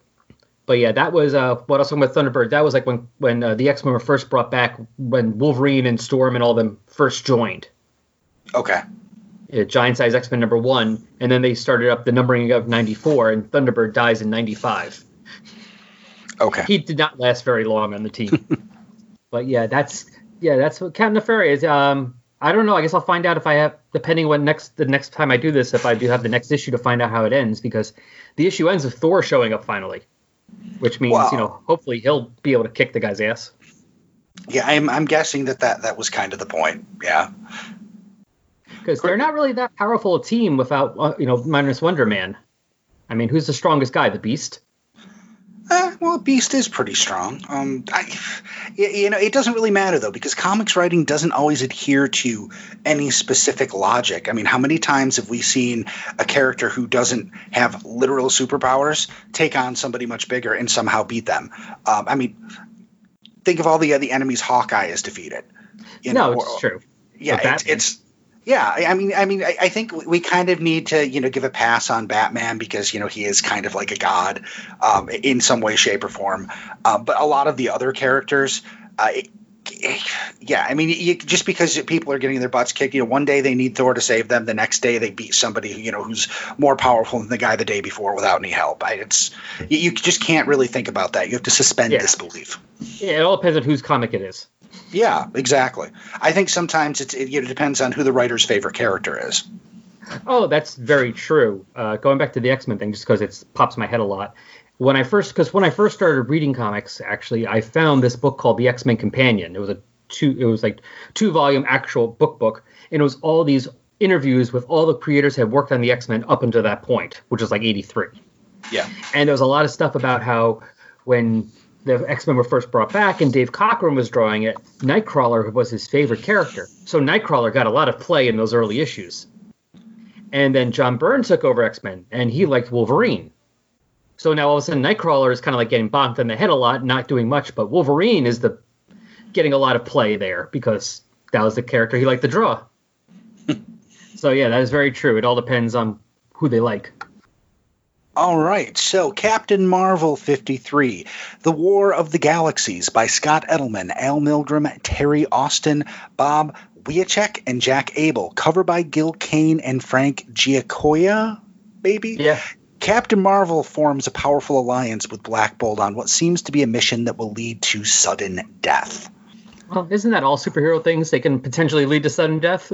I, I, think you know that that is the the manufactured peril that we need to create drama. Yes. Yeah. Uh, my- not like, Spir- it's not like Spider-Man's going out there worried about you know being attacked with teddy bears. So this is a, a very interesting um, cover. Uh, I think um, Captain Marvel is looks like he's ice skating. That's an ice skating pose. I've seen that. In the it does. Oh my god, you're right. And uh, uh, Black Bolt looks like you know he's doing a belly flop into the pool. He- They're confused. Like, is it winter or is it summer? Are we swimming or skating? I'm not sure which. Or, or maybe that's like interpretive dance. I'm not sure. Maybe maybe he's supposed to be over him. He's supposed to be holding him. It's doing the synchronized skating together. Well, you know, it's just interesting because I I guess you know covers are what draw people to actually buy a book. You know, a lot of the times, especially if they're not familiar with it, and uh, regardless of the content of the book, this this is a weird cover. I, I don't think that this would draw me to buy the book. Uh, it doesn't really make a whole lot of sense. There's no context. I mean, it's it's the two of them in very very strange poses, surrounded by fire and a planet in the background. It's almost like they were drawn separately and just kind of stuck on there. Yeah, yeah. It, it's if it was you know covered by committee. Yeah, well, Captain Marvel always had that issue, with the exception really of when jo- uh, Jim Starlin was bringing in Thanos and doing writing and drawing the book. The book always seemed to be floundering. I mean, it it was on it lasted about ten years and yet only got to sixty two issues Okay. Because it kept getting kissed. It kept going, on hiatus or getting canceled and then brought back. You know, that happened a couple of times. And if you read those first, because Jim Starlin comes on around issue 25, if you read the first 24 issues, they change direction like four times. Sometimes within two or three issues, they change the direction of the series. You know, they change the whole premise because they really they really. I mean, he's a classic character, and a people. There's still a lot of people have a affection for him, but I think most of the people have affection for him because of either the Jim Starlin story with Thanos or because of the graphic novel Death of Captain Marvel, Mm. where he dies, and it was done. You know, he dies of cancer, and it, it's it was done. I mean, it's done amazingly well. It was from what I read, Starlin basically dealing with his father's death. Unfortunately, like I've read a lot of his, I've read most of the series, and yeah, it kind of didn't really know what it was doing. Marvel Cosmic to me kind of, and, and Paul would disagree with this, but every time I try to read Marvel Cosmic, I feel like uh, it feels like they don't really know what they're doing. I mean, it's not. I I mean, I'm a science fiction guy too. I love science fiction, but I, I cannot get into any Marvel Cosmic from any era because I, I start reading it and it doesn't seem to have the same internal logic as their Earth based stuff. Uh, I, I don't know if, if that makes sense or not. Uh, No, I can understand what you're saying. yeah, I, I just always feel like like like what like what was it I was reading recently? Um, it was within the last few years. They had some crossover that went went cosmic with some stuff, and I'm just like, who are these people? Why are these people here? What is going on? Why is everybody acting? I have I've bought every single issue of this so far, and I have no idea what the hell is going on here. Um, How how long ago? Like in the last two or three years, or like the last Yeah, or this, this two or three years. Last two So probably. Infinity Countdown or Infinity Wars. Yeah, would have. Yeah, it would. I think it was one of those. Um, yeah, it. They Yeah, were okay. ahead. I was gonna say they were okay. A better one to try would be Annihilation. I don't know if you read that one or not. I, I don't think I have. No. Because Annihilation, for one thing, there's a very, it was a much more tightly plotted. Uh, Infinity Countdown, Infinity Wars was okay, but there's some. I mean, we're gonna be covering Infinity Wars in this show in a couple months, and we already did Infinity Countdown, but it, was definitely like Infinity Countdown was a crossover just to lead up to the next crossover. Yeah. And you know they do a whole um, like a Megalum thing, you know, in the Infinity Wars, and it's just there's a lot of stuff you know they're doing just to sell you know extra miniseries. Annihilation seemed to be a lot more. It's almost like they they weren't that big yet, so they could still get away with stuff. So it was a lot more tightly plotted and like set up. You know, so you there was like a definite through line of what was going on, and there was a point and an intention. And I think it depends on, like I said, on, on the era. When you have too many people doing it, it's kind of like, well, what's going on here? But what's going on there? Why does this not work? You know, this makes no sense. As Yeah, opposed I- to you know having one or two people in charge going, this is what we're doing. Yeah, I, I definitely agree. Um, it's a lot of the, a lot of the crossovers suffer from the same thing. Um, maybe it's just my perception that the ones that go cosmic suffer a bit more. Um, I also cringe whenever I see the Kree getting involved in something, and I generally just don't want to read it because I don't care because nothing's going to make sense. Um, Huh, well, then good thing you didn't read this issue because guess what?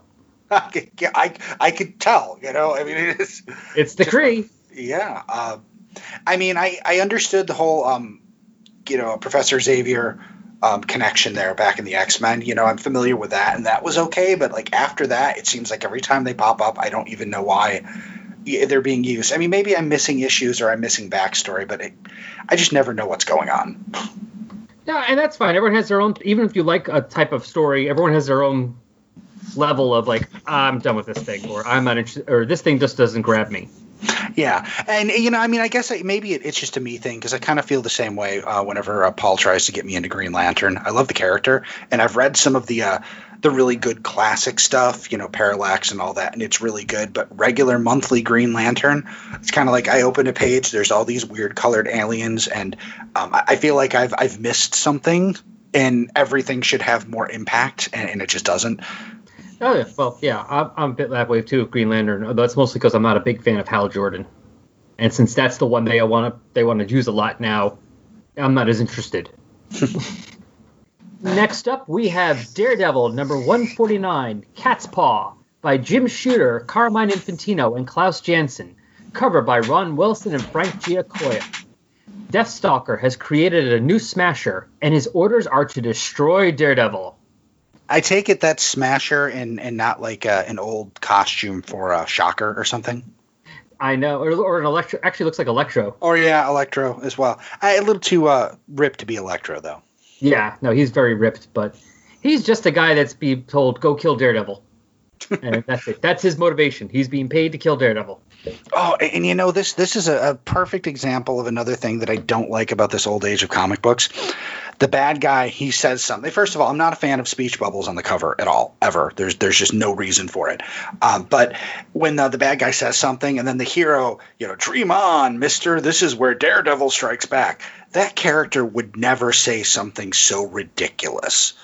I mean, In maybe he would. time, yes. Yeah, maybe, but um, I mean, the character that I know, I mean, it, it's just it's it's cringe for me whenever I see something like this. Yeah, you got to remember Daredevil at this point is still like two or three years away from Frank Miller, and that's Daredevil up until then. Basically, from what I could tell, and some of the stories were good, but basically was less powerful Spider-Man. Was he? Did he have the the same uh, habit of, uh, you know, quips, funny quips, and comebacks and all that kind of stuff? Yeah, he was just not as good Spider. You know, he was not as powerful Spider-Man. Basically, That's funny. yeah. They, I mean, they had more of a. I mean, probably why at this point I think Daredevil's still by monthly, because there was a period where he wasn't doing that well. Daredevil up until Frank Miller was not the Daredevil that everyone thinks of. Now, you know what's also interesting about this cover, since that's all I can really talk about. Um, we've got several different dating things going on. This this issue was actually dated November. It came out in August of that year. Yeah. Um, but the movie that those people are going in into the deep was released in June 1977. So, you know, I, I'm not sure if this is some kind of weird time warp, uh, but I, I find that interesting. Well, yeah, it makes sense. That's probably when it was being drawn. Would be June. That makes sense because it came out in August, so it probably was drawing about a month or two ahead of time. Yeah. And then because the whole point of the dates was the cover dates was that was when the newsstands knew to get rid of them. I didn't know that. I always wondered why the, the month was always so far off. Yeah, that's why it was different was because it was saying whole bees and because this was at the point where because this is you know there was there were some direct market stores but not a lot of them. Most people got their comics 7-Elevens or newsstands if you were in a city or you know quick you know whatever convenience store was by you or supermarket that still had a comics rack. and so they were and they were allowed to uh, the reason sales were so high compared to direct market was because they were allowed to return unsold copies. And that's why you would see sometimes comics from this era with the cover either ripped off or the top like the top part you know cut off of the of the cover. Because that's how you send them back. You didn't actually have to send back the issue. You just had to send back the cover or the top part and throw the throw the issue away. Of course a lot of places would just still sell them for cheaper. Cheaper than 35 cents for real? but they would do that. But that's how they knew when to keep them. This like you keep this up until november and then you get rid you know if you still have it and then you could send them back. Mm. Deep i looked it up go is the deep out this year? I'm like oh yeah it was. And it's kind of funny he's talking about daredevil strikes back. I'm like wait what year? Oh yeah no empire came out in 1980 this is actually the year star wars came out. Oh, well, this Yeah, I is want- actually kind of funny. Yeah, it is.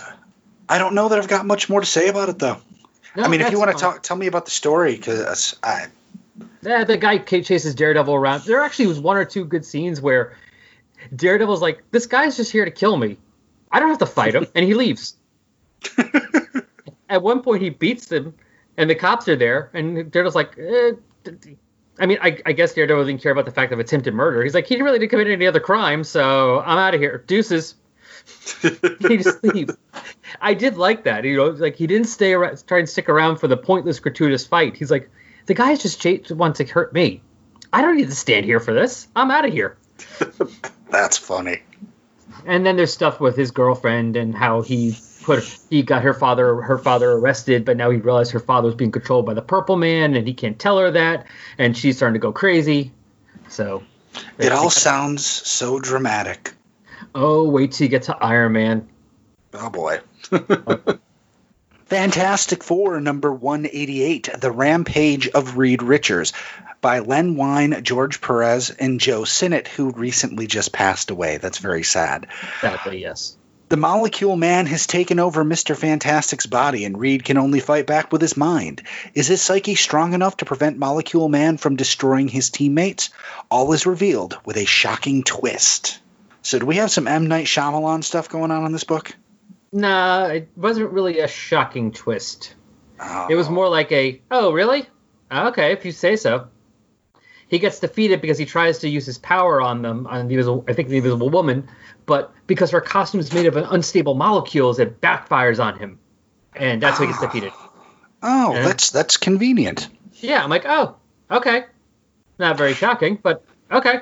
I, I think a lot of the resolutions in these uh um th- this age ages books, well actually even before that were awfully convenient. You know, it's uh what uh I know some people call, you know, Deus Ex Machina or just a yeah, you know, we all hate it when TV shows do that. That's why they don't usually do that anymore. It's like everything's leading toward one thing, and then you know, it doesn't make narrative sense. The resolution. Yeah.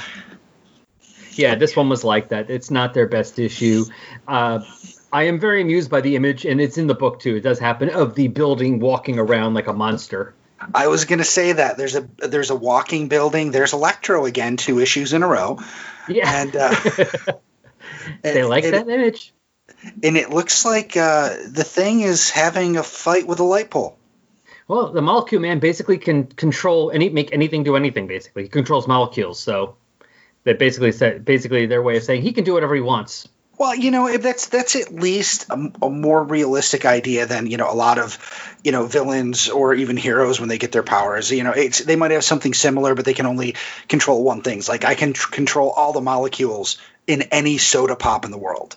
You know, it's always something really stupid and specific. Um, this makes a little more sense. Yeah. No, he. I mean, and it's he is incredibly powerful. I mean, they did show him as being pretty powerful back then. He's even more powerful later on. I know he's in Secret Wars and in Secret Wars 2, and he's basically considered almost godlike at that point because he could basically do whatever he wants. You know, if he wants to make your the car into a DeLorean, it's a DeLorean. He wants to make your building walk, the building walks. Well, then you know, really, the Fantastic Four should have just been demolished. They should not have been able to defeat somebody with that kind of power. Yeah, like I said, it was only because he was in Reed Richards' body. He kept stopping him from actually hurting them. Uh, oh, okay, that makes sense. All right, because I was I was wondering why you know he looked like you know Reed, and then uh, okay, I I feel stupid now. Missed there's, a, there's a lot of evil Reed going on this year because I mean we have this issue with the Molecule Man possessing Reed's body, and uh, the last time we were doing uh, doing the Friends and Enemy segment from a few months ago, they were fighting the Brute, who is the Reed Richards from Counter Earth. Oh, we've got one of those now too, don't we? Uh, I think there's a Counter Earth. There's always a Counter Earth running around. Uh, well, They the uh, bring the concept back. the uh, the one from the Ultimate Universe. Um, I, I don't. Know. Oh, yes, that's right. Four, but uh, yes, You mean the Maker? Yes. yes, that's he's called he's Maker. called the Maker now. Yeah. Yes, you know, you're right. Yeah, he was an evil one. But yeah, because Counter Earth is the is the planet that Mo- Adam Warlock's original series took place on. Okay. They sent him over there so he could have his own planet without anyone else being on it.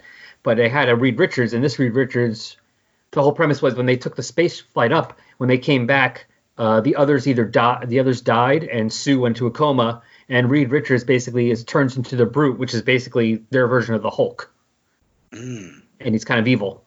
So there's a lot of evil Reed Richards going on this year in 1977. And in you know 2020. Yeah. Yeah, that's right. That's, I forgot they did that with him with the Ultimate Reed Richards. Yeah, and and that you know that I think there's just generally a lot of evil Reed Richards because you know that Reed is directly responsible for there being Marvel zombies. So I, I just I don't think Re- Reed. Richards Reed Richards is, is not a good thing in any universe or any time. Well, it's. I guess that's the. I guess that's the thing with being too smart. Ah,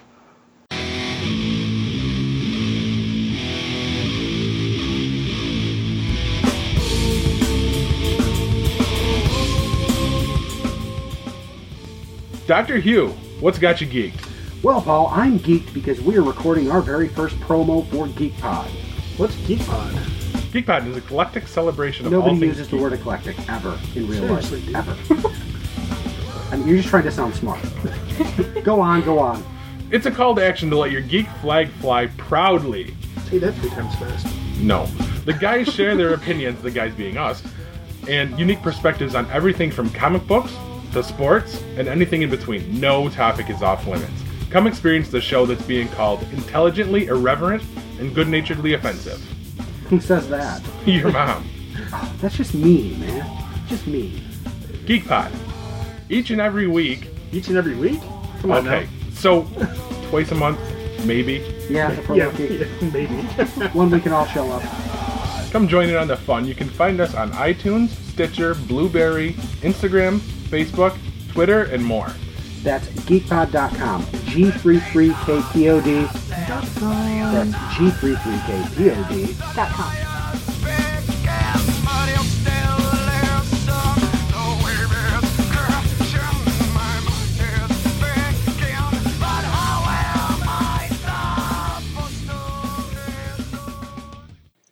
That's all for this episode. Don't forget, we'll be back in a week with episode 117B, in which we finish off, well, everything. All right, bye.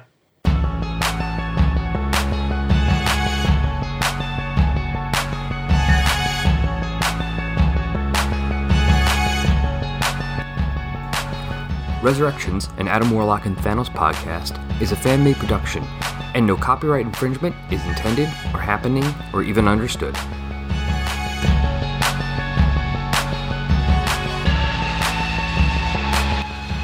The opening music for this podcast is Intro Pompeii by Lino Rise, and the closing music is Dark and Dramatic by DJ Puzzle. Both are licensed by the Creative Commons license. You can find Lino Rise at free-intro-music.com and DJ Puzzle at peaceloveproductions.com. Links to both can be found on the Tumblr page.